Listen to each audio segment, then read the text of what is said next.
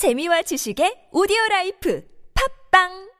아이비 커큐민 285 강황 카레 먹으면서 커큐민은 몰라? 부모님께 활력 충전. 커큐민 285 우리 부부 피로 충전. 커큐민 285 우리 아이 기력 충전. 커큐민 285 부모님께 활력 충전. 커큐민 285 우리 부부 피로 충전. 커큐민 285 우리 아이 기력 충전. 커큐민 285 검색창에 커큐민 285 동부가 비즈니스 시대를 여는 서울 서남권의 중심 M밸리 마곡 김포공항 5분 인천공항 35분 지하철 5호선 9호선 공항철도와 함께 최적의 교통 인프라를 자부합니다. M 플러스 센터 마곡 R&D 센터로 연구개발 기업의 입주를 적극 지원합니다. 엠벨리 마곡 서울의 새로운 중심이 됩니다 이 캠페인은 서울특별시와 함께합니다.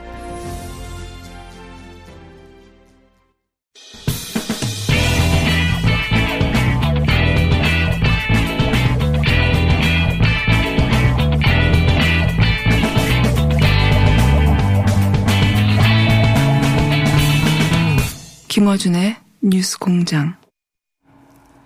2부에 이어서 경성대 환경공학과 김혜창 교수 연결해서 이야기 들어보겠습니다. 교수님. 아, 예, 예. 예, 2부에서 말씀하신 취지를 좀 정리해 보자면, 어, 감사원에서, 어, 감사를 받는 과정에서 원하는 답이, 어, 교수님으로부터 나오지 않자 똑바로 앉아라. 여기 어딘 줄 아느냐 등등의 강압적인 조사가 있다고 하셨는데, 예. 그 이유가, 어, 교수님이 느끼시기에는 아마 감사원이 미리 정해진 결론, 그러니까 경제성이 있는데 없는 것처럼 거짓말을 해서 폐쇄시킨 거 아니냐라는 어, 정해진 결론이 이미 있었고 그리로 몰고 가려 하는 것처럼 그렇게 느끼셨다 이렇게 말씀하시지 않습니까? 네네. 예, 예. 그걸 좀 어, 마무리 정리하려고 하는 건데 네. 이게 2019년에 검찰에서는 이제 무혐의로 기각된 사건인데 다시 6월 달에 등장했어요. 올해 6월 달에. 예, 예, 예, 예. 그 제가 궁금한 대목이 그겁니다. 이미 검찰 수사, 감사 수, 예, 예. 어, 감사보다 훨씬 더 어, 많은 권한을 가진 검찰에서 네. 조사해서 수사해서 무혐의로 결론 난 사건인데 왜 예. 6월 달에 다시 등장했냐. 이게 제가 이제 잘 이해가 안 가는 대목이거든요. 예. 그 점에 대해서는 어떻게 생각하시는지. 예, 그래. 저는 한두 가지 좀 말씀드리고 싶은 게, 저는 뭐 정치하고 관계없는 사람인데요. 이, 이, 그게 아마 이번 사건이 지금 밖으로 드러나는 걸 보면, 예. 감사원에서 대표라든가 이런 이미지가 친원전 하는 어떤 입장이나 보수 언론 야당의 목소리를 그대로 기관이 대변하고 있는 것 같은 그런 프레임에 계속 언론에서는 그런 식으로 탈원전 전환에 대해서 이게 잘못됐다 월성 1호기가 뭐 멀쩡한 원전을 세웠다 이런 식의 사고가 났는데 예. 제가 이제 제가 주변에 이제 이렇게 시민단체 쪽에 이야기를 들어보니까 지난 그4.15 총선 때 있었지 않습니까? 예, 예. 그때 그 직전에 예, 예. 이런 문제를 발표하려고 그랬고 보수 언론도 그게 어마어마한 문제가 있다고 이야기를 했는데 그랬죠. 그래서 제가 봤을 때 이제 시민단체에서 이야기가 이거는 총선에 그 감사원이 개입하려고 하는 거 아니냐 그런 이야기를 많이 들었고 총- 저보고도 이거 교수님 이런 게 이거 말이 됩니까 이래서 제가 진짜 좀 황당하다고 예. 그런 이야기를 나눈 적은 있어요. 그런데 이번에 결과가 감사원이 결과가 하나도 없어요. 왜냐하면 심지어 경제성 분석 자체는 이거 검찰에서 이야기했듯이 종합적인 이사회에서는 그게 배임 혐의가 없다고 나왔고요. 예. 예, 그리고는 그 정도로 감사원이 이게 정책 감사를 그렇게 할건 아니지 않느냐 하는 게 사실상 나왔다는 거죠. 다만 기준을 조금 더 잘 만들어 앞으로 잘해라 하는 게 결론인데 제가 언론 같은 데 보면은 그 발표가 나기 전에 대대적으로 막 모든 뭐 장관부터 한수원 사장부터 이사들 다 문제인 것 같이 막 어떻게 흘러나왔는지 모르지만 나왔더라고요. 그죠. 그래서 제가 이거 자체는 중립적이면서 끝 나오까지 끝까지 나오기 전까지도 보안이라든가 이런 걸 해야 뭐 탄핵 결정을 내야 되는데 그 전에 벌써 뭐 일면 토업으로 보수 언론에 이거 문제 있다고 나오고 하는 게 저는 이게 정치적인 면하고 상당히 연계가 돼 있고 그래서 저는 감사원이 왜 저렇게 정부의 정책에 대한 이해도 안 하고 저렇게 일방적으로 가는가에 대해서 저는 늘 의심스럽고 제가 오늘 감히 이런 이야기도 제 이름을 밝히면서 하는 이유도 이것은 감사원에서의 원래 역할하고는 많이 벗어났다. 그리고 그걸 원래 감사할 성질까지는 아니다까지 저는 생각합니다. 음. 그러니까 4월 총선 직전에 그런 얘기가 있었죠. 총선 직전에 네네. 감사원에서 이제 어, 원전 폐쇄가 부당했다는 결론을 낼 것처럼 언론들이 보수 언론들이 보도를 했는데 실제로 그런 결론이 안 나왔죠. 그땐 네네네. 그때 안 나오고 나서 6월 달에 중간에 변화가 있었다면 그게 이제 감사국장을 교체를 했어요. 그 네네. 예. 총선 이후에 어, 박근혜 정부 시절 인수위 출신의 박근혜 민정수석실 근무하던 분이 감사국장으로 새로 와서 그런 다음에 이 감사가 시작되는데 이제 지금 교수님이 느끼시기에는 보수 야당이 말하는 이제 탈원전이 잘못된다는 정책, 어, 정책적인 판단, 그걸 감사원이 어, 하려고 한 거 아니냐. 네. 그러다가 뜻대로 잘 안 된 건 아니냐 이렇게 보시는 거네요. 뭐 제가 딱 그러기보다는 그런 흐름에 저는 예, 이해가 된다. 그 정도는 음. 어, 그런 흐름으로 이해가 된다. 예, 분위기 제가 함부로 판단을 못하지만 예. 그렇게 비치는 형태로 왔고 제가 질문 받았을 때는 예. 야 이거 정말 좀 그런 면이 심하네 이렇게 많이 느꼈어요. 음, 알겠습니다. 혼자 겪으신 일이라면 모르겠는데 또 여러 사람이 비슷한 아, 일을 네, 겪었다고 네. 하니까 예. 어 그리고 이제 어 시민단체는 그런 의혹을 가지고 이제 고발을 했습니다. 근데 아 네네. 교수님이 겪으신 바는 잘 알았고요. 어 교수님 외에도 여러분이 비슷한 일을 겪으셨, 겪었다는 거 아니겠습니까? 아, 예, 예. 그런 면이 있죠. 알겠습니다. 오늘 여기까지 듣고요. 저희가 다른 분들도 찾아서 인터뷰를 한 이후에 스튜디오에 예. 한번 모실까 합니다. 아이고, 그래요. 요새 지금 수업도 많은데. 수업도 많은데. 저도 지금 곧 지금 수업 들어가야 됩니다. 알겠습니다. 예, 요새 비대면으로 하기 때문에. 오늘은 수업을 실시간으로 해야 됩니다. 오늘은 잘 하시고요. 저희가 예, 예, 이제 종합적으로 여러분들의 얘기를 듣고 판단이 있으면 다시 한번 그때 네네, 예, 맞춰서 다음에 한번 걸로. 예, 조금 차분하게, 예, 저도 그래 시간이 아쉽기는 하네요. 예, 감사합니다. 아이도 애도 많이 쓰십니다. 감사합니다. 네, 감사합니다. 경성대 환경공학과 김해찬 교수였습니다.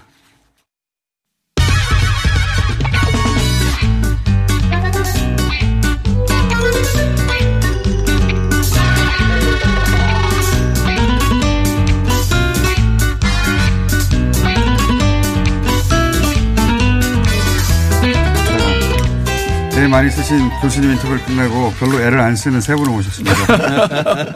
양지열, 신장식, 정영진 세 분 나오셨습니다. 안녕하세요. 안녕하세요.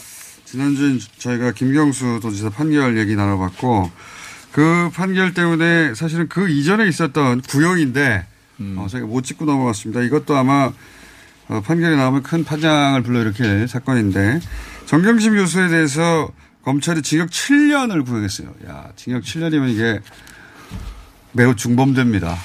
징역 7년.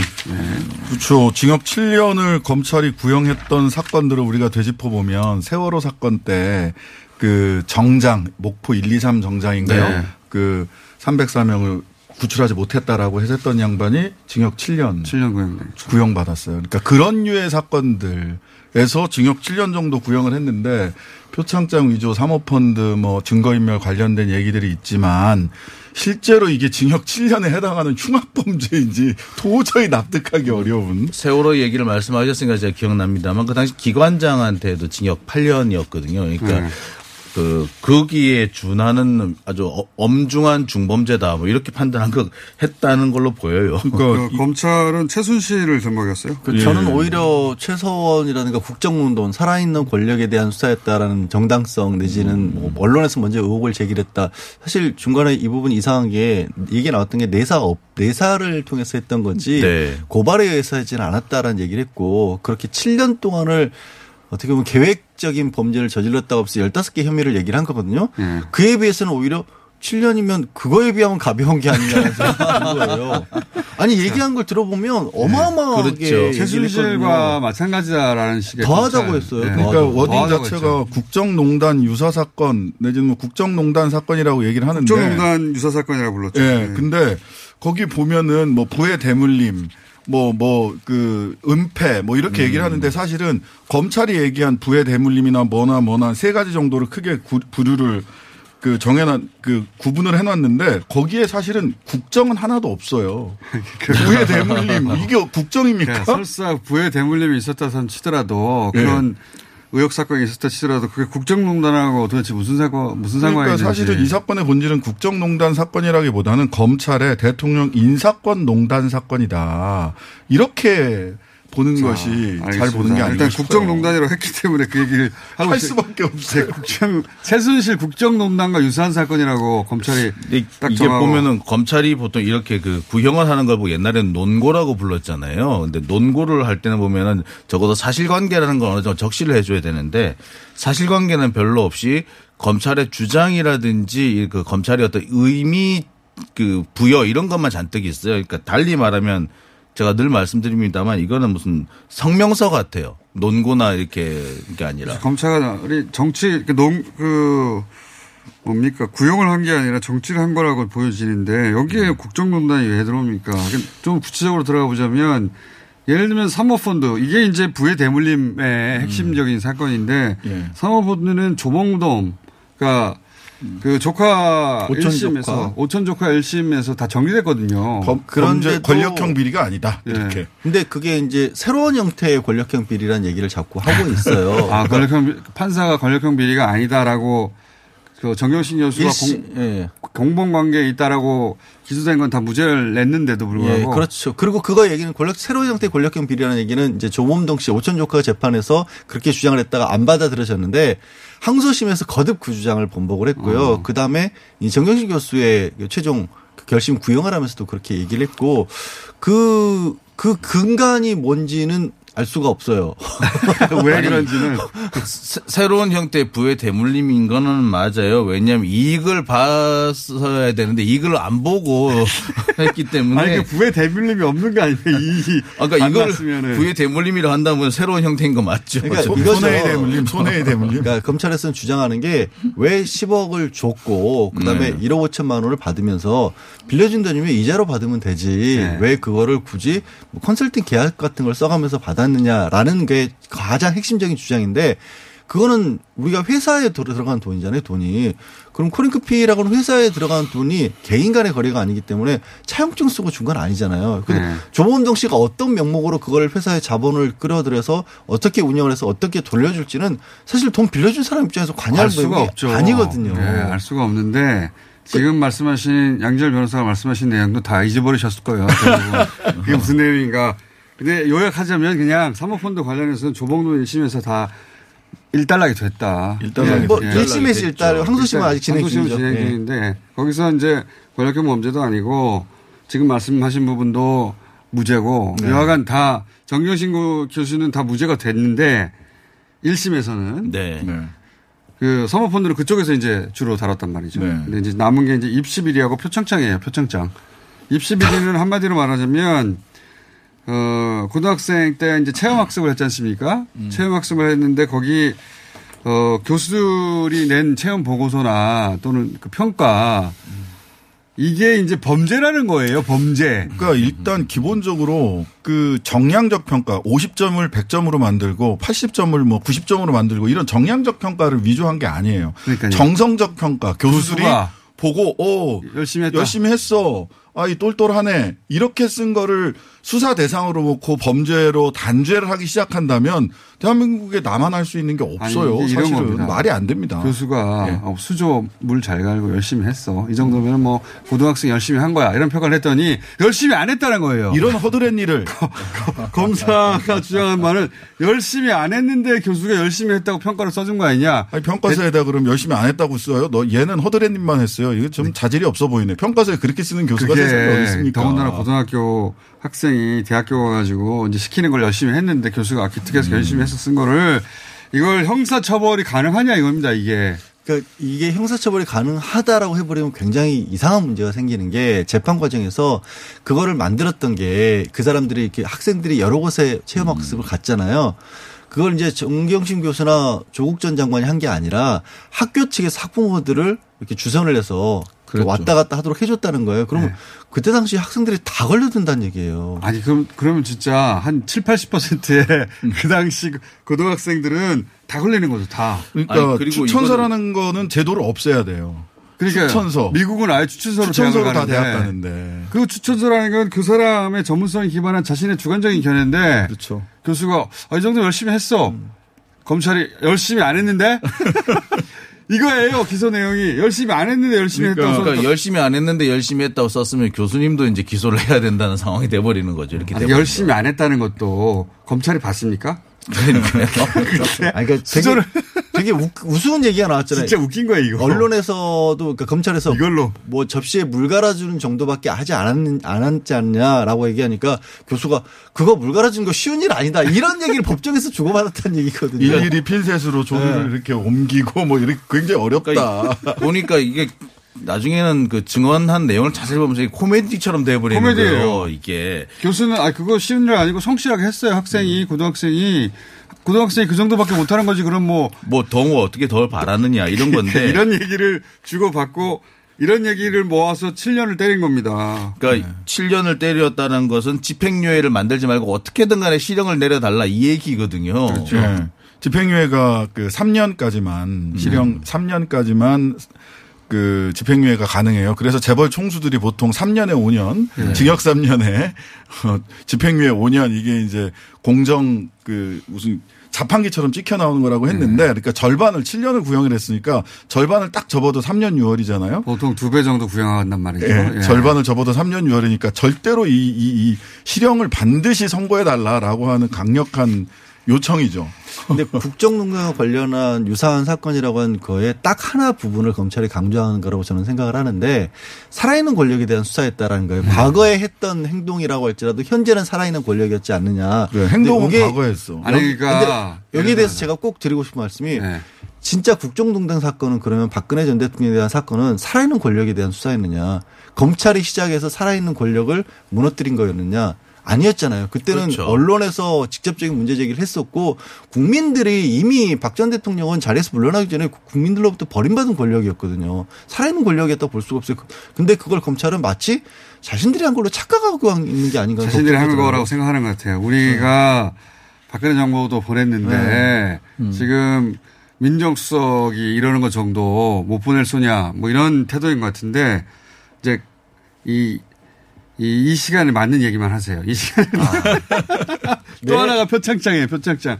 검찰이 기소, 기소해서 끝까지 끌고 온 게 가장 큰 건은 표창장이죠. 많은 분들이 알고 있는. 근데 큰 건이 아니라 상징적인 건이죠. 상징적인 건이죠. 근데 결국 검찰의 기소장대로 표창장을 만들 수 있었냐? 못 만들었어요. 그거 안 만들어진다고 못 만든다고 검- 주구장창 1년 넘게 얘기했는데 결국 법정에서 만들어진 건 실제 검찰이 이제 시연으로 보여준 것은 검찰이 공소장에 이렇게 해서 만들었다고 한 대로 못 만들었어요.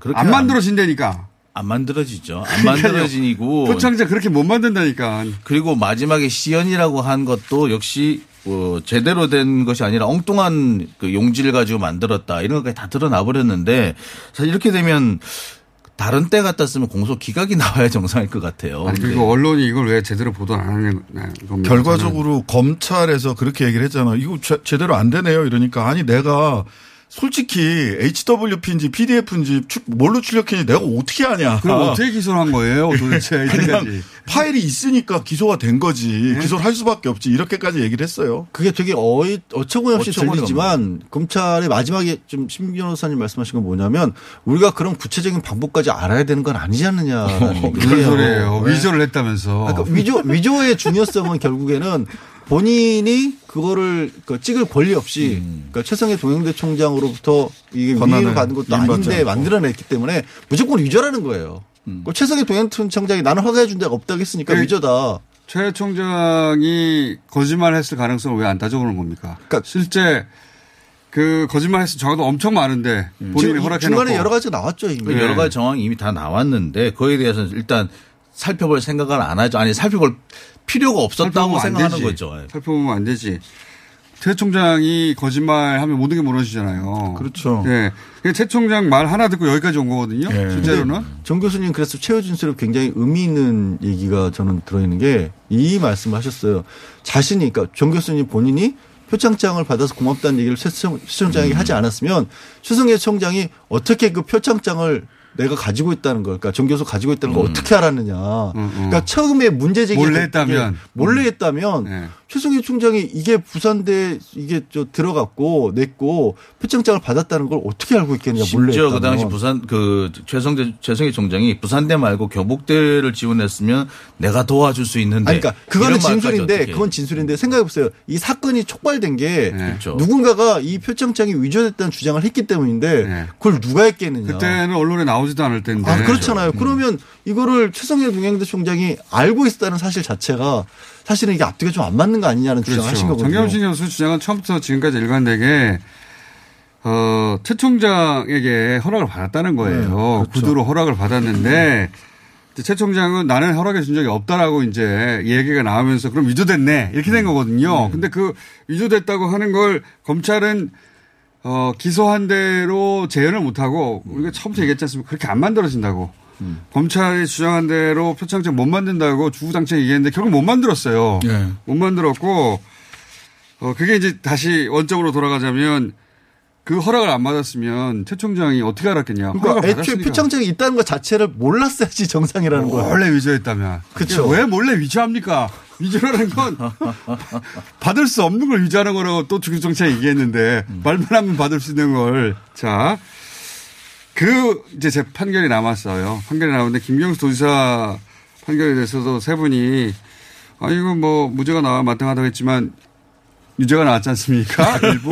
그래서 제가 걱정스러운 거예요. 시연을 못했다, 표창장을 제대로 못 만들었다. 이거를 별로 중요하지 않게 여길 수도 있다는 거예요, 실제로. 판사 마음이죠, 판사 네, 마음. 정말 그 저희 같은 경우 닭갈비 영수증이 그렇게 중요하다고 생각했는데 그냥 거의 건너뛰다시피 닭갈비 영수증 아예 다루지 않았죠. 예, 다루지 그런 걸. 봤을 때 시간이 안 맞는 건 따질 필요가 없다고 했죠, 또. 네, 그러니까 이런 네. 거는 또 따질 필요 없다 이렇게 판단을 내려버리면 참 시간이 안 맞는 건 따질 필요가 없으면 재판을 왜 했어요 도대체 이때까지 시간이 안 맞는다고 닭갈비 영수증으로 주구장창 주장했는데 그냥 따질 필요가 없다 네. 시간이 안 맞는 건 어쨌든 거기 현장에 있었기 때문에 봤어요. 봤을 것이다. 그러니까 이- 그런 재판이라면 왜 합니까 참 실제로 판결문에 있어요 네. 시- 어 그거는 시간을 따질 필요가 없다고 예, 다른 증거가 다 있으니까 이거는 따- 시간을 따질 필요 없다 뭐 이렇게 됐더라고요. 아니, 증언과 영수증은 증거 아닙니까 닭갈비 배치되는 증거인데 객관적인 사실이고 또 배치되는 증거인데 그걸 또 받아들이지 여기로 않더라고요. 가면 또 한참 또 얘기해야 돼. 그러니까 할 얘기 많아지는데 한마디만 하고 끝내자. 한마디만 하고.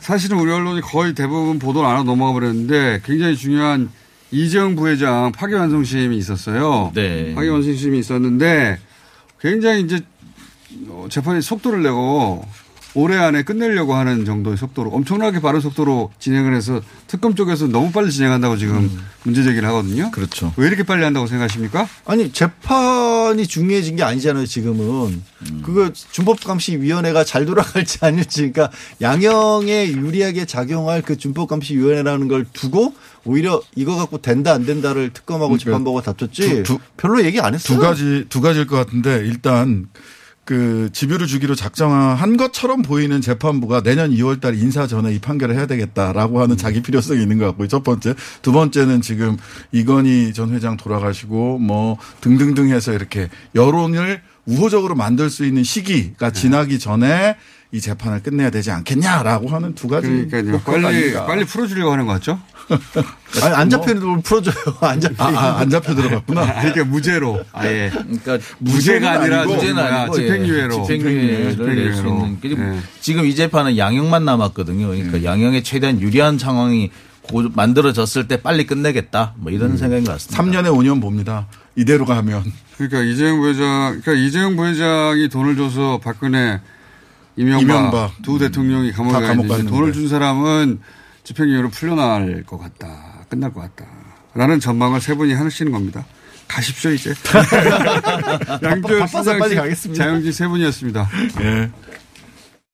공인중개사 합격은 프로에게 합격하자 랜드 프로 부동산 투자 성공도 프로에게 배워보자 랜드 프로 랜드 프로 오! 부동산 교육 1위 프로에게 배워라 랜드 프로 퇴소하던 날은 정말 기뻤어요. 제가 고대하던 날이었기 때문이었는데 기차가 출발을 하는데 그때 눈물이 나더라고요. 마음 둘 곳이 없다라는 생각이 여러분의 독립은 몇 살이었나요? 보육원의 아이들은 만 18세가 되면 시설을 나와 홀로 살아가야 합니다. 어른이 되기는 아직 이른 나이. 곁에 아무도 없다면 그것은 자립이 아니라 고립입니다. 18. 홀로 어른이 되어야 하는 아이들을 위해 함께 해주세요. 아름다운 재단은 18 어른의 건강한 자립을 응원합니다. 아름다운 재단 18 어른 캠페인.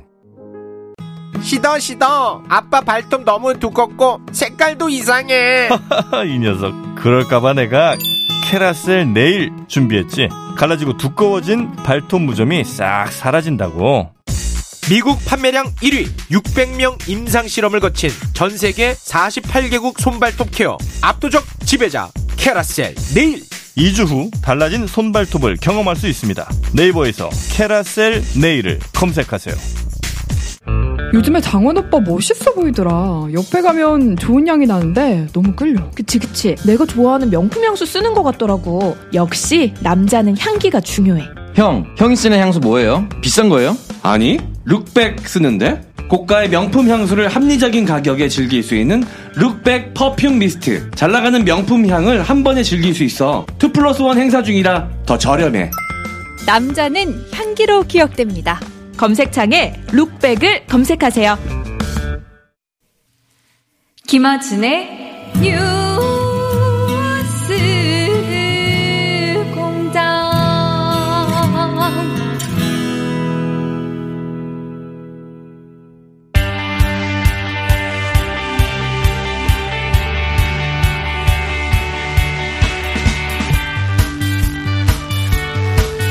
아직도 마무리가 안 된 미국 상황 잠깐 짚어보겠습니다. 미주 한인 유권자연대 김동석 대표 전화 연결돼 있습니다. 안녕하세요.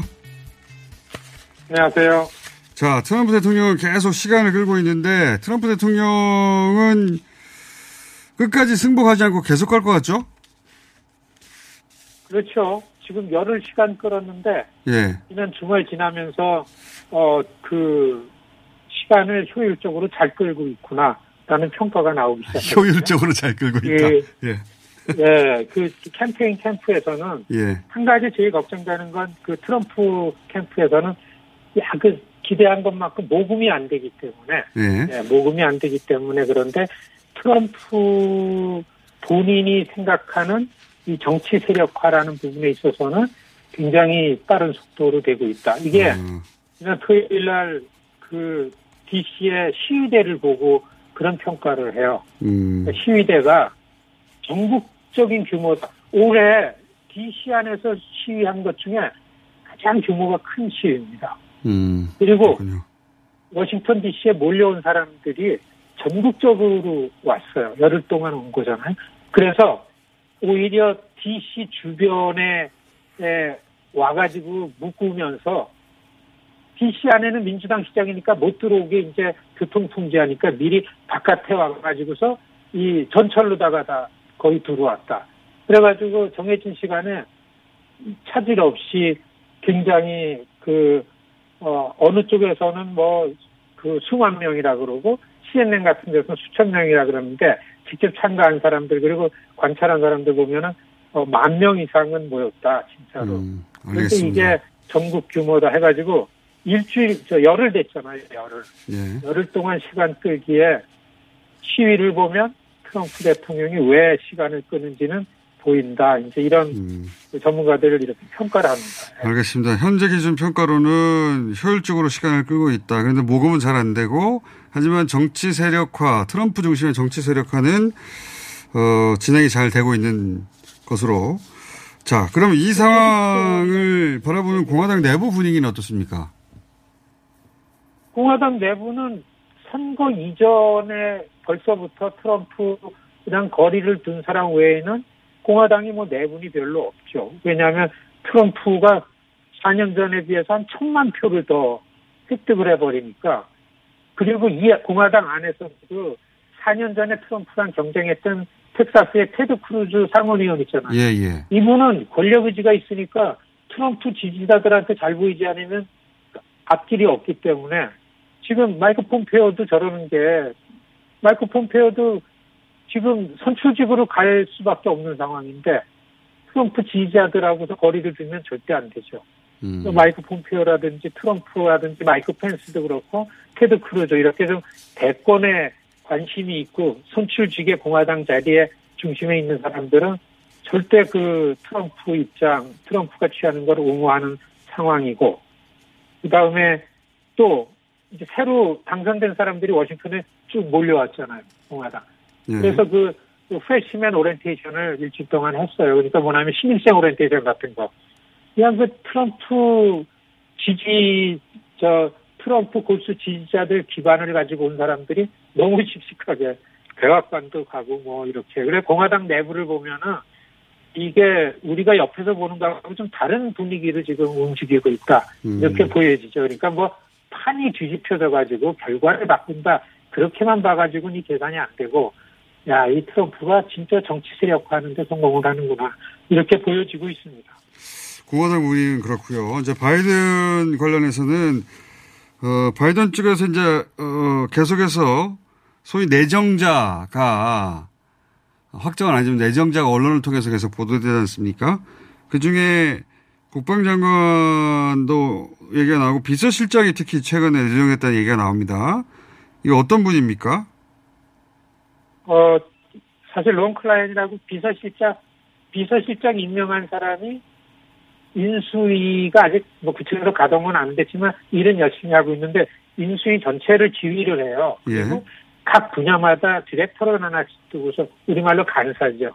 그렇게 하는데 이, 이 그 비서실장 임명된 사람이 오바마 때 비서실장 임명하는 경쟁하다가 밀렸던 사람이 돼서 부통령 비서실장을 했었습니다. 어. 론 클라인은 사람 굉장히 캄하고 그 오바마 때 인사하고서는 좀 결이 다르지 않겠냐라는 어. 비서실장 임명을 보고 예 평가들을 하고 있는데 지금 바이든 쪽에는요 이 저 대통령이 저 트럼프 대통령이 승복하지 않은 문제 때문에 이 두 달 동안에 너무나 많은 일을 해야 되는데 그게 예, 시간이 끌리는 것도 있지만은 민주당 내부가 되게 긴장이 돼 있어요. 그러니까 이 당선자로 다 확정이 되면서 권력 안으로 확 끼어든 게 이제 예, 중도적인 입장의 사람들, 옛날에 기업에 있던 사람들, 어. 그다음에 옛날에 정치 컨설팅 했던 사람들, 로비 firm에 있던 사람들, 기업에 이런 로비스트 했던 사람들이 오니까 민주당의 흐름을 꽉 갖고 있는 거는 서민 위주의 좌파 쪽인데, 이 progressive 그룹인데요. 예. 여기서 발끈해가지고서 이 긴장감 어. 때문에 쉽사리 재무는 누가 할 거고, 뭐 상무는 누가 할 거고, 복지는 누가 할 거고, 대개 이런 게 나와야 되는데, 인수위에 망라된 사람들 몇 면을 보면은 이게 성이 안 맞죠. 아. 민주당의 이 좌쪽에서는 이게 더 사실 더 긴장이 된 상황이죠. 아주 아주 그냥 그 긴장이 ঠি게 있는 인수위 활동을 하고 있죠. 그래서 인수위 활동 중에서 코로나 바이러스 상황에 관한 것만 씩씩하게 바깥으로 얘기를 많이 하죠.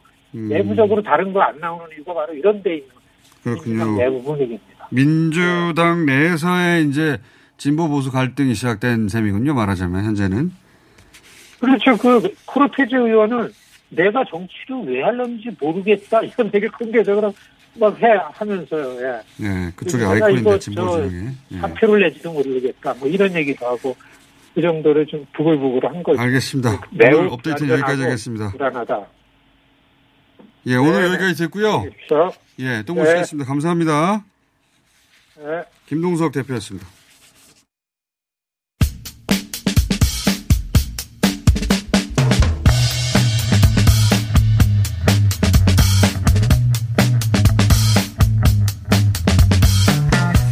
아마도 저희만 계속 팔로우하는 이슈인 것 같습니다.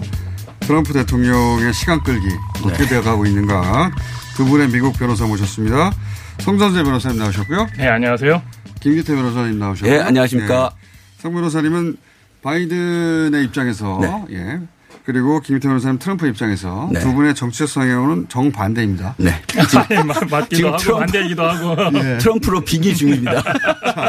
근데 이제 트럼프 대통령은 지연 전략이다. 네. 여기서 가장 먼저 얘기했고 우리 언론도 이제 조금씩 이해하는 것 같아요. 네, 이제 이제야 좀저 팔로우업해서 네. 왜 트럼프가 이렇게 지원을 하고 있는지 그리고 뭐 주 정부에서 선관위를 채택 아, 채택할 수 있고 그 다음에 하원에서 대통령도 선거할 수 있다라는 가능성이 있다라는 걸 지금에서야 보도하는 것 같습니다. 그러니까요. 지연, 그러니까 그 뭐 조지아주에서 재검표 한다고 그랬더니 트럼프 대통령이 발끈했다. 네. 언론 보도가 있었는데 우리나라에서도 아니 재검표를 트럼프가 원하는 게 아니었어? 왜 발끈하지? 이게 이제 이해를 못해서 그런 거죠. 네. 트럼프 대통령은 재검표를 빨리 하고 싶은 게 아니라 지연을 시켜가지고 네. 어떻게든 하원으로 끌고 와서 하원 선거로 대통령을 유지하는 방법을 그걸 찾고 있는 거 아닙니까? 그죠? 그런데 지난 주말 사이에 예. 중대한 그 변화가 자, 있었습니다. 그럼, 그럼 그 전략이 트럼프의 전략과 네. 바이든의 대응이 어떻게 이제 지금 진도가 어디까지 왔는지. 예, 바이든은 뭐 법원의 전략하고 같습니다. 빨리빨리 하려는 예, 거죠. 지난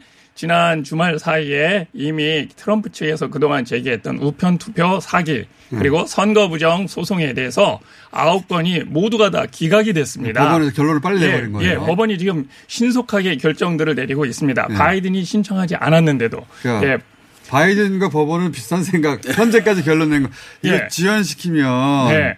그래서 12월 8일 넘겨버리면 네. 그 다음부터는 하원으로 갈 수도 있으니까 네. 빨리 빨리 빨리 기각하는 거잖아요. 예, 그래 지난 이 음. 비교가 되는 소송이 뭐냐면요. 2000년도에 엘 고와 부시 소송 때는 예. 한달 내내 소송에 대해서 그 불빛 비춰가면서 기억하실 겁니다. 예. 예, 그 재검표를 하고 뭐 이게 유효니 무효니 예. 부정이니 아니니가 한 달 내내 특집 방송 생방송을 했는데 이번에는 법원에서 아니 언제 이렇게 많이 냈나 의심스러울 정도로 그냥 족족 이렇게 기각을 하고 있습니다. 성 변호사님이 지난주 나오셨을 때는 아 이거 트럼프 전략대로 될지도 모르겠는데 약간 이제 선거인단이 그 306대 232로 선거인단이 이미 조지아도 이미 그렇게 확정을 예, 했기 때문에 뭐 예. 발표가 나서 이렇게 그런지 송 변호사님의 목소리에 자신감이 그러니까. 지난주만 하더라도 야, 트럼프가 되는 거 아닐까? 트럼프 전략대로 되어 가는지도 몰라고 하셨는데 자 그러면 김기태 변호사님 이거 받고 네, 봤고요. 일단 예. 주정부 지금 기각한 거 는요. 주 정부 법원에서 주 법원에서 나온 기각이고 그리고 앞으로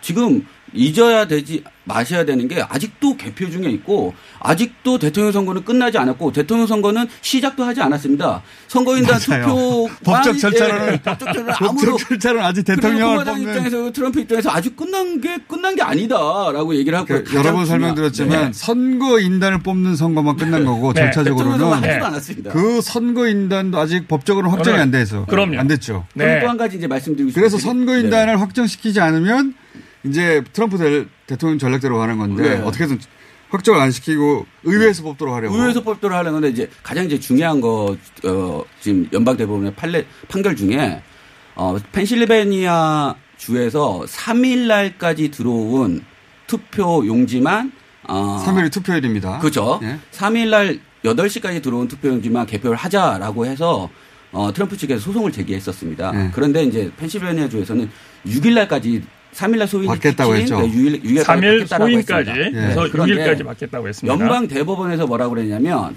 연방 대법원 사무엘 엘리토라는 연방 대법원관이 단독으로 판결을 내렸습니다. 오케이. 3일날 투표 8시까지 들어온 투표 용지와 3일 이후에 들어온 투표 용지를 분리해서 개표해라. 예, 예. 그리고 지금 선거일자가 얼마 남지 않았기 때문에 이거 판결은 추후에 하겠다. 예. 하겠다라고 했습니다. 그런데 이게 되게 절묘한 게 저희는 빨리 날 줄 알았어요. 패스트트랙으로 해서 네. 뭐 컨퍼런스 콜에서도 났으니까.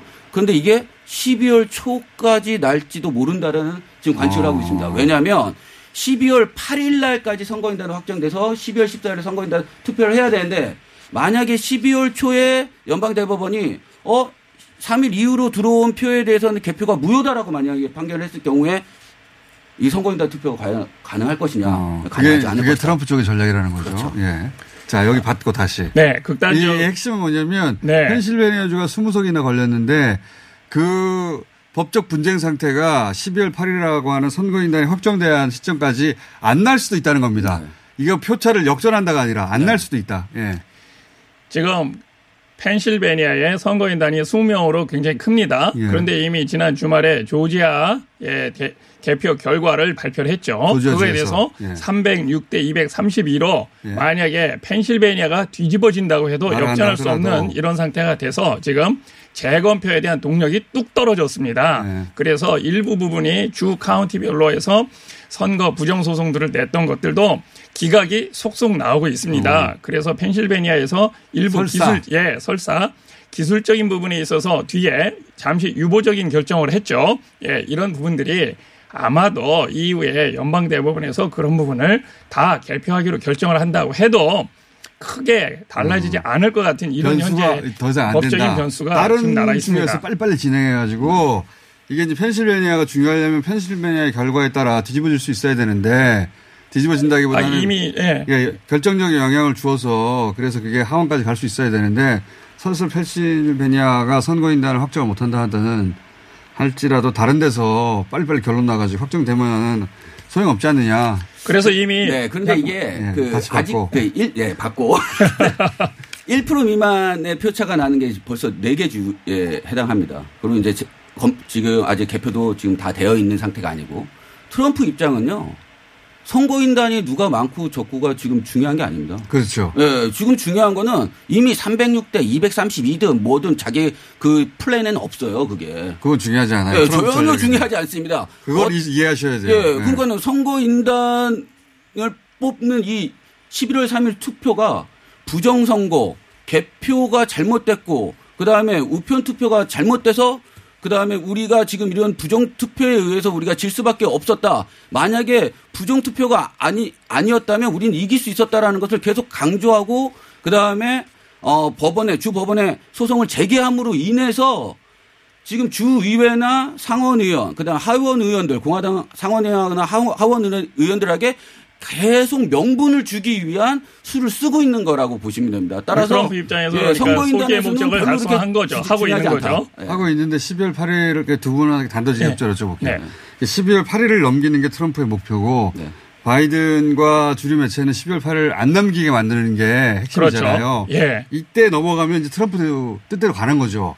대체로. 아, 꼭 그렇지는 않은 것 같아요. 지금 그렇죠. 최근에 네. 그 주별로 의회 의원들이 하원이 결정이 되고 있는데 오늘 아침에 나온 뉴스에 의하면은 25개 주가 그리고 워싱턴 DC까지 해서 26개가 민주당이 이긴 걸로 이렇게 나오고 있습니다. 지금 아, 그럼 민주당이 다수당이 되는 겁니까? 아, 그것도 지금 개표가 계속 되고 있는 거예요. 지금 개표가 예, 계속 개표가 되고 있는 있는 거예요. 겁니다. 만약에 이 예. 상하원 투표도 계속 개표가 예, 되고 있는 거예요. 하원도 아무도 그, 몰라요. 그 이전에는 네. 공화당이 더 많아서 29대 21인가 이렇게 했었는데요. 그렇죠. 그게 뒤집어지고 해가지고 지금 26, 25대 25 하고 워싱턴 DC까지 아, 합해서는 막 26으로 넘어가고 있습니다. 이 모든 계획은 공화당이 다수인 주가 더 많아야지. 그렇죠. 그것도 가능한 건데 그것도 지금 이게 만약에 뒤집어지면 트럼프의 계획은 원천 무효, 원천 불가능해지죠. 네, 그럴 수 있죠. 그럼 네. 저희가 나올 필요가 없죠.